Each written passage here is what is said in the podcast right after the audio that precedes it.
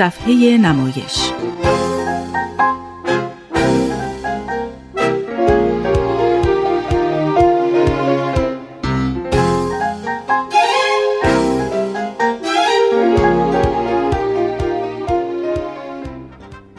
همراهان عزیز و علاقمندان به هنر نمایش درود بر شما. به صفحه نمایش خوش آمدید.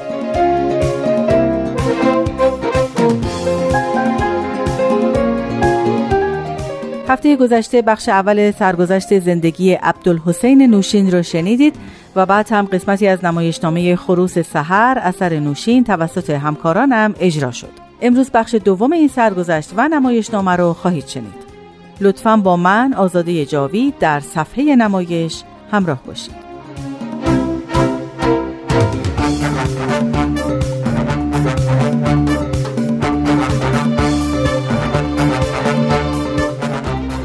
نوشین نمایش وزیر خان لنکران اثر میرزا فتعلی آخوندزاده رو به عنوان نمایشی ایرانی و ملی به صحنه آورد رویه‌ای که همکاران او در این تئاتر بعدها ادامه دادند این زمانی بود که به تدریج هنر نمایش سنتی ایران که بیشتر به جامعه فئودال ایران تعلق داشت رو به زوال می‌رفت.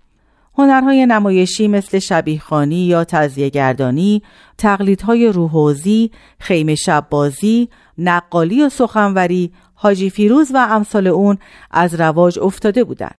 همونطور که زنده یاد استاد حمید سمندریان هم گفته بود، نوشین تئاتر خودش رو به نحوی شایسته سر و سامان داد. صحنه و سالن نظم و ترتیب دقیقی داشت. برای اولین بار بروشور در اختیار تماشاگران قرار گرفت. رفتار کارکنان تئاتر با تماشاگران محترمانه بود. بعد از شروع نمایش در سالن بسته می‌شد. در سالن خوراکی و سیگار قدغن بود. هیچ صدای اضافی شنیده نمی‌شد. تماشاگران باید ساکت می نشستن و تماشا می کردن و تنها در پایان می تونستن با کف زدن هنرمندان رو تشویق کنند. نوشین به تئاتر احترام میذاشت و معتقد بود که حتی در کشوری مثل ایران هنر تئاتر نباید به بهانه کمبود امکانات به بیمایگی و ابتزال آلوده بشه. علی نصیریان بازیگر و کارگردان تئاتر اینطور میگه. نوشین کار تئاتر را جدی می‌گرفت. از انتخاب متن مناسب تا تمرین های کافی و اجرای درست. نوشین سوفلور را از تئاتر به کلی حذف کرد و تمرین را به عنوان امری جدی برقرار ساخت.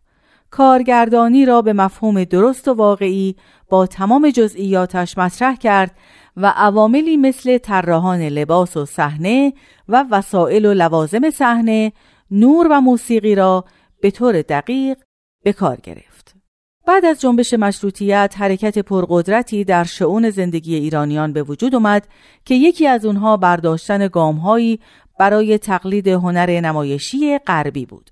مفاهیم این هنر مثل پیس، دکور، گریم، اکتور، صحنه، پرده، تراژدی، کمدی و دیگر اصطلاحات در ایران نفوذ کردند. قبل از نوشین کلوب ها و مؤسسات تئاتری نتونسته بودن برای تئاتر جذابیت و نفوذ ایجاد کنند اما نوشین موفق شد اونقدر این تحول بارز و محسوس بود که حتی همه کسانی که با نوشین رقابت داشتن به اون اعتراف می‌کردن. گفتیم نوشین موفق شد و تونست نظم و ترتیب دقیقی رو در اجرا و مشاهده تئاتر ایجاد کنه. تئاتر مهمترین و جدیترین عنصر زندگی نوشین بود.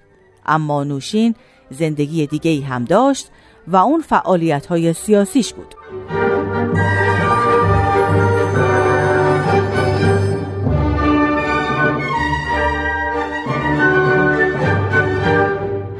او در سال 1311 با تقی ارانی رهبر گروه موسوم به 53 نفر آشنا و توسط او به فعالیت سیاسی کشیده شد. در مرداد 1323 پس از شرکت در نخستین کنگره حزب توده ایران انتخاب و برای کارهای حزبی به خراسان رفت و مسئولیت کمیته ایالتی حزب توده ایران در خراسان رو به عهده گرفت. با رفتن او تئاتر فرهنگ تعطیل شد. نوشین بعد از حدود دو سال به تهران برگشت. این بار تئاتر فردوسی رو افتتاح کرد. او معتقد بود که بازیگر تئاتر علاوه بر آشنایی با هنر نمایش باید با ادبیات کشورش آشنا باشه. باید زبان فارسی و اشعار و متون نصر فارسی را خوب بشناسه. نوشین در سال 1326 مهمترین نمایش خودش را نوشت. خروس سحر که در مجله مردم منتشر شد.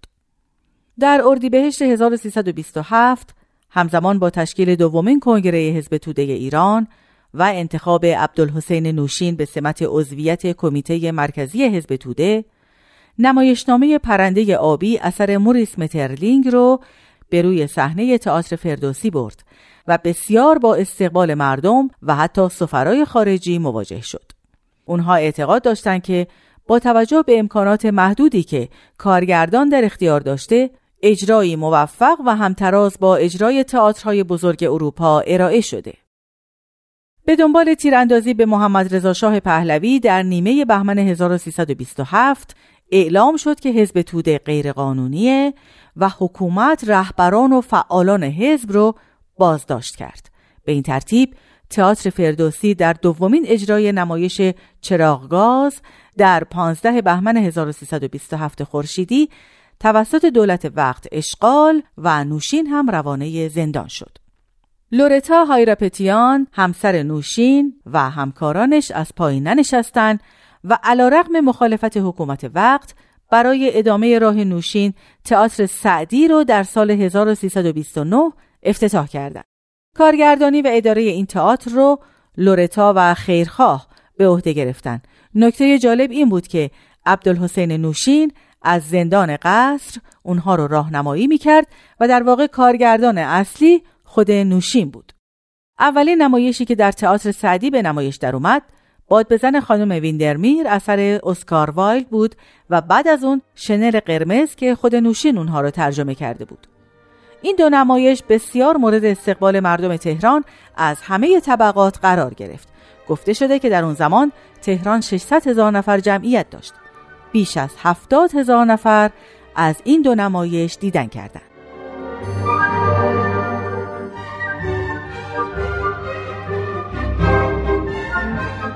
دوستان به پایان بخش دوم سرگذشت عبدالحسین نوشین نمایشنامه نویس و کارگردان تئاتر رسیدیم. وقت اون رسیده که بخش دوم نمایش خروس سحر نوشته نوشین رو بشنوید. هفته آینده بخش پایانی شرح حال و نمایش رو خواهید شنید. امیدوارم موفق بشید تا آثار عبدالحسین نوشین رو مطالعه کنید.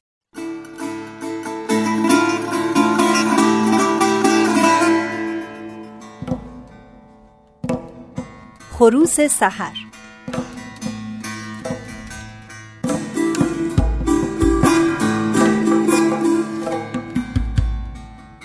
نوشته عبدالحسین نوشین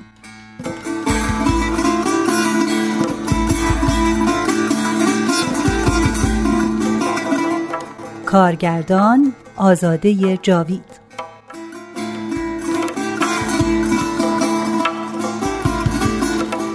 پرده دوم.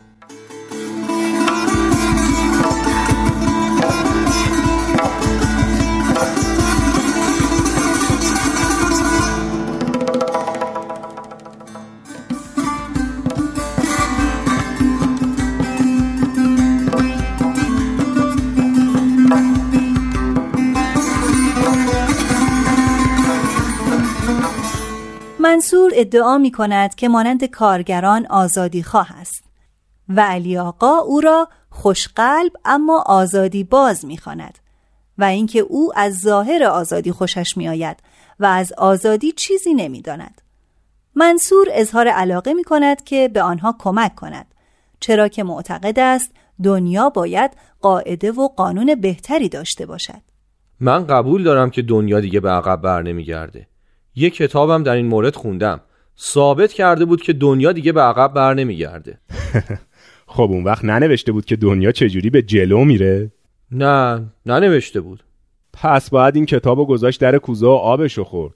لازم نیست که آدم بنویسه یا بخونه که دنیا به عقب بر نمیگرده. پدر شما هم که نه کتاب نوشته و نخونده همینو میگه. می‌دونین چرا؟ نه.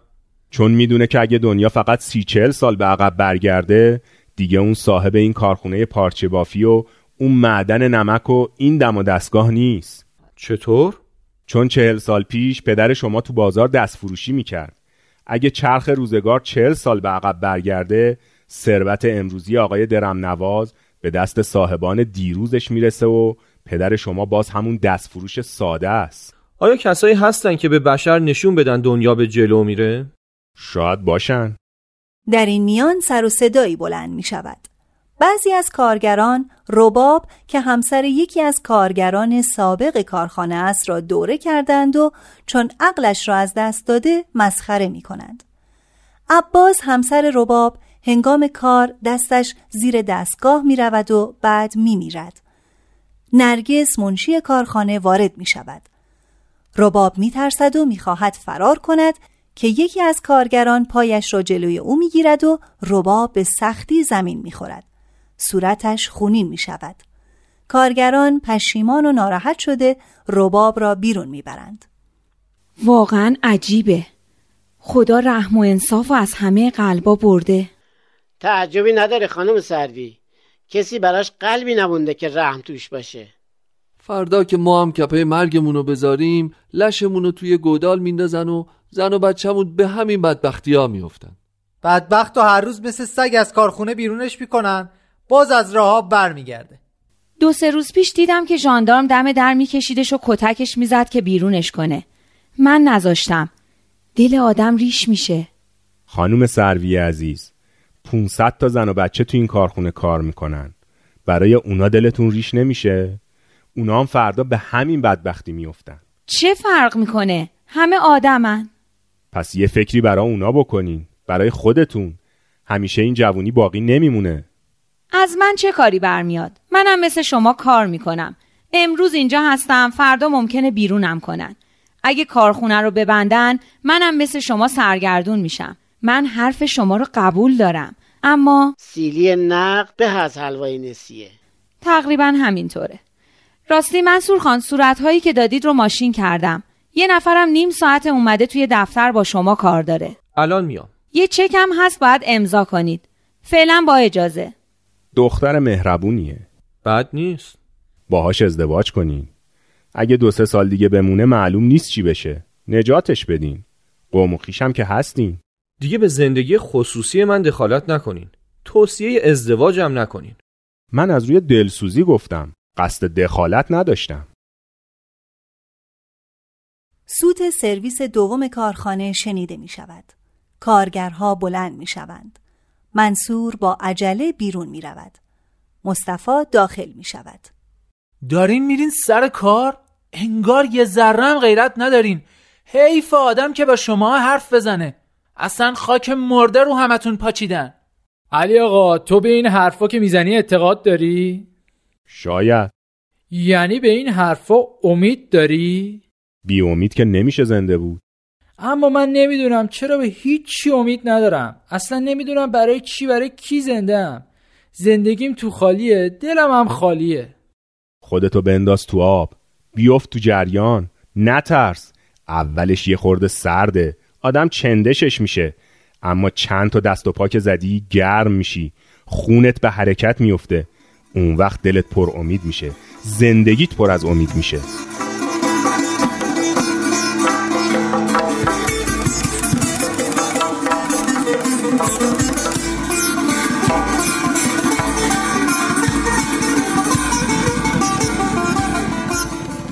درم نواز صاحب کارخانه و مباشرش نخچیان مشغول صحبت درباره نامزد شدن درم نواز برای نمایندگی مجلس هستند.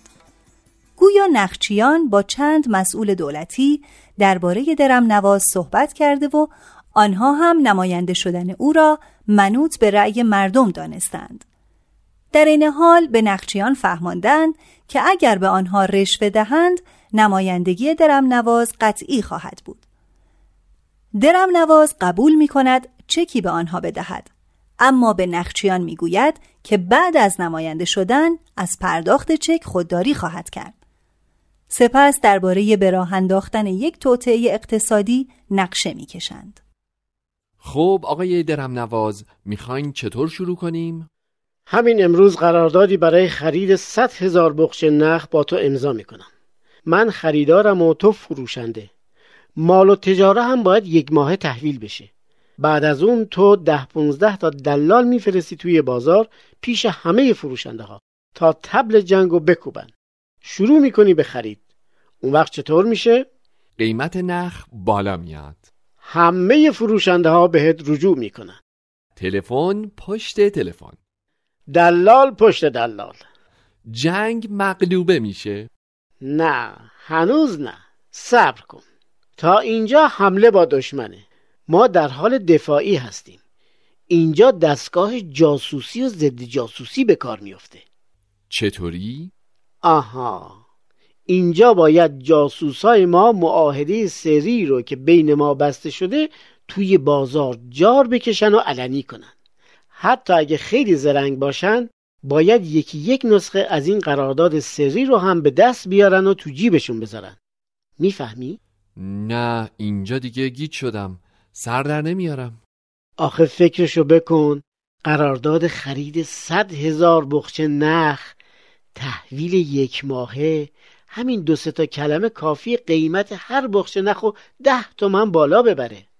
درسته درسته. میاره بالاتر. خب خب اون وقت؟ اون وقت چون صد هزار بخچه نخ ابدا توی بازار پیدا نمیشه حتی اگه همه انبارها رو هم روی هم بذاری تو خریدای خودتو میدی به من منم خرید تو رو با نخهای انبار خودم جور می‌کنم و به وسیله دستهایی که تو بازار دارم میفروشم. آها فهمیدم. از این دست می‌خریم و از اون دست میفروشیم. آسیا به راه میفته اینجاست که جنگ مغلوبه میشه. آفرین درست همینجاست. اما همیشه باید خرید تو کمتر از فروش من باشه. باید اگه صد تا بخچه عرضه می‌کنن تو پنجاه تا بیشتر نخری. یکی دو دفعه هم باید یک روز جنگ رو متارکه کنی. یعنی به کلی دست از خرید بکشی. اما فرداش باید شدیدتر شروع کنی. این بازی باید اونقدر ادامه پیدا کنه که ما پنجاه هزار بخچه نخ بریزیم تو بازار. انبار ما که ته کشید یه دفعه دست از خرید بر میداری و شیپور فتح می‌کشی. اینو میگن جنگ ابتکار و لیاقت. حالا اگه چند تا هم کشته و زخمی توی این میدون افتادن به ما چه مربوط؟ هیچی هر کسی خربزه می‌خوره پای لرزش هم میشینه.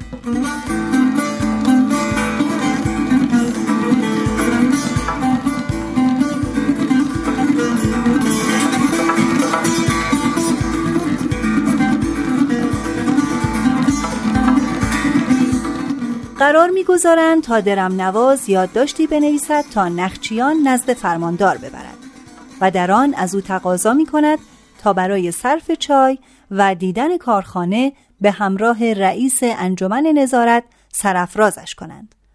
بعد هم قرارداد خرید و فروش نخها را بنویسند.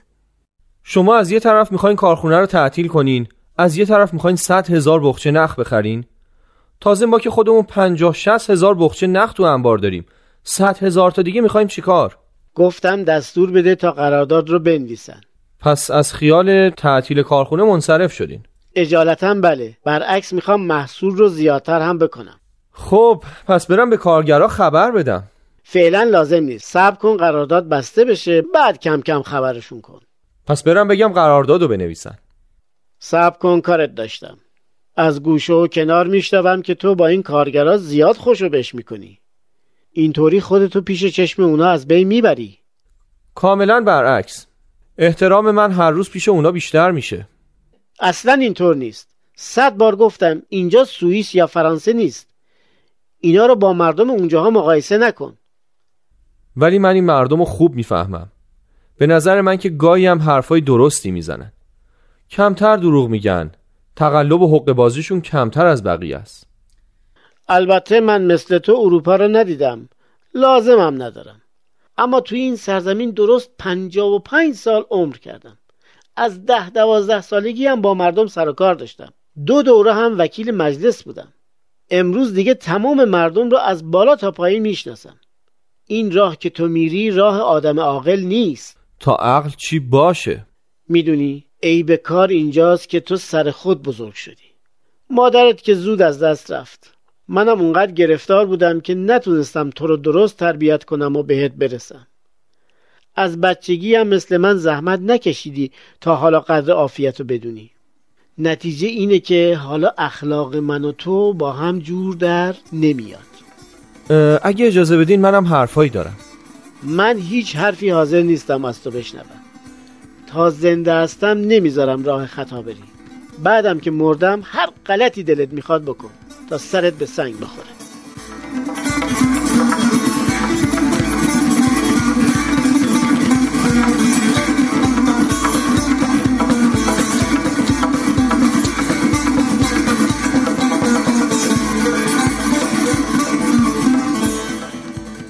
منصور از اتاق بیرون می رود. مصطفی کارگر مورد اعتماد درم نواز نزد او می آید تا طبق معمول به او گزارش دهد. او به درم نواز می گوید که کارگران به دکتر تصویری رقیب درم نواز که در کارخانه کار می کند رأی می دهند. کمی بعد فرماندار و رئیس انجمن شهر به دیدار او می آیند. با اجازه آقای فرماندار می‌خواستم از فرصت استفاده کنم و برای انجام امر خیری از جنابالی و آقای پاکندیش کمک بخوام. ما همیشه برای انجام هر امر خیری حاضریم. اگر امر خیری باشه حاضرم. بنده یک عادت قدیمی دارم که هر چند سال یک بار مبلغی برای کارهای خیر مثل اطعام فقرا تعمیر مساجد کمک به مستمندان و امثال اینا اختصاص میدم. امسالم مبلغ 100 هزار تومان برای این نوکارها در نظر گرفتم. آفرین. آفرین. به خاطر وظیفه‌ای که همشریان محترم به عهده بنده می‌ذارن ناچارم مدتی از شهرمون دور باشم. می‌خواستم شما که از معتمدین شهر ما هستین تقبل بفرمایین و این مبلغ رو به صلاح دید خودتون صرف امور خیریه کنین. شخصا از حسن نظر شما تشکر می کنم حق با شماست آقای زردوست. این وظیفه مشکل و خطرناکیه اما امتناع از این نوع وظایف ملی کار صحیحی نیست. من چکش رو هم نوشتم و امضا کردم. البته تاریخ پرداخت سه ماه دیگه از تاریخ امروز خواهد بود. یعنی تا زمانی که انتخابات به پایان برسه و اعتبارنامه تصویب بشه. که اینطور. چرا سه ماه دیگه؟ عرض کردم بعد از اتمام انتخابات و تصویب اعتبارنامه به نام آقایون بنویسم؟ نه خیر حامل بهتره اما بهتر نبود دو تا چک می نوشتی؟ چه لزومی داره؟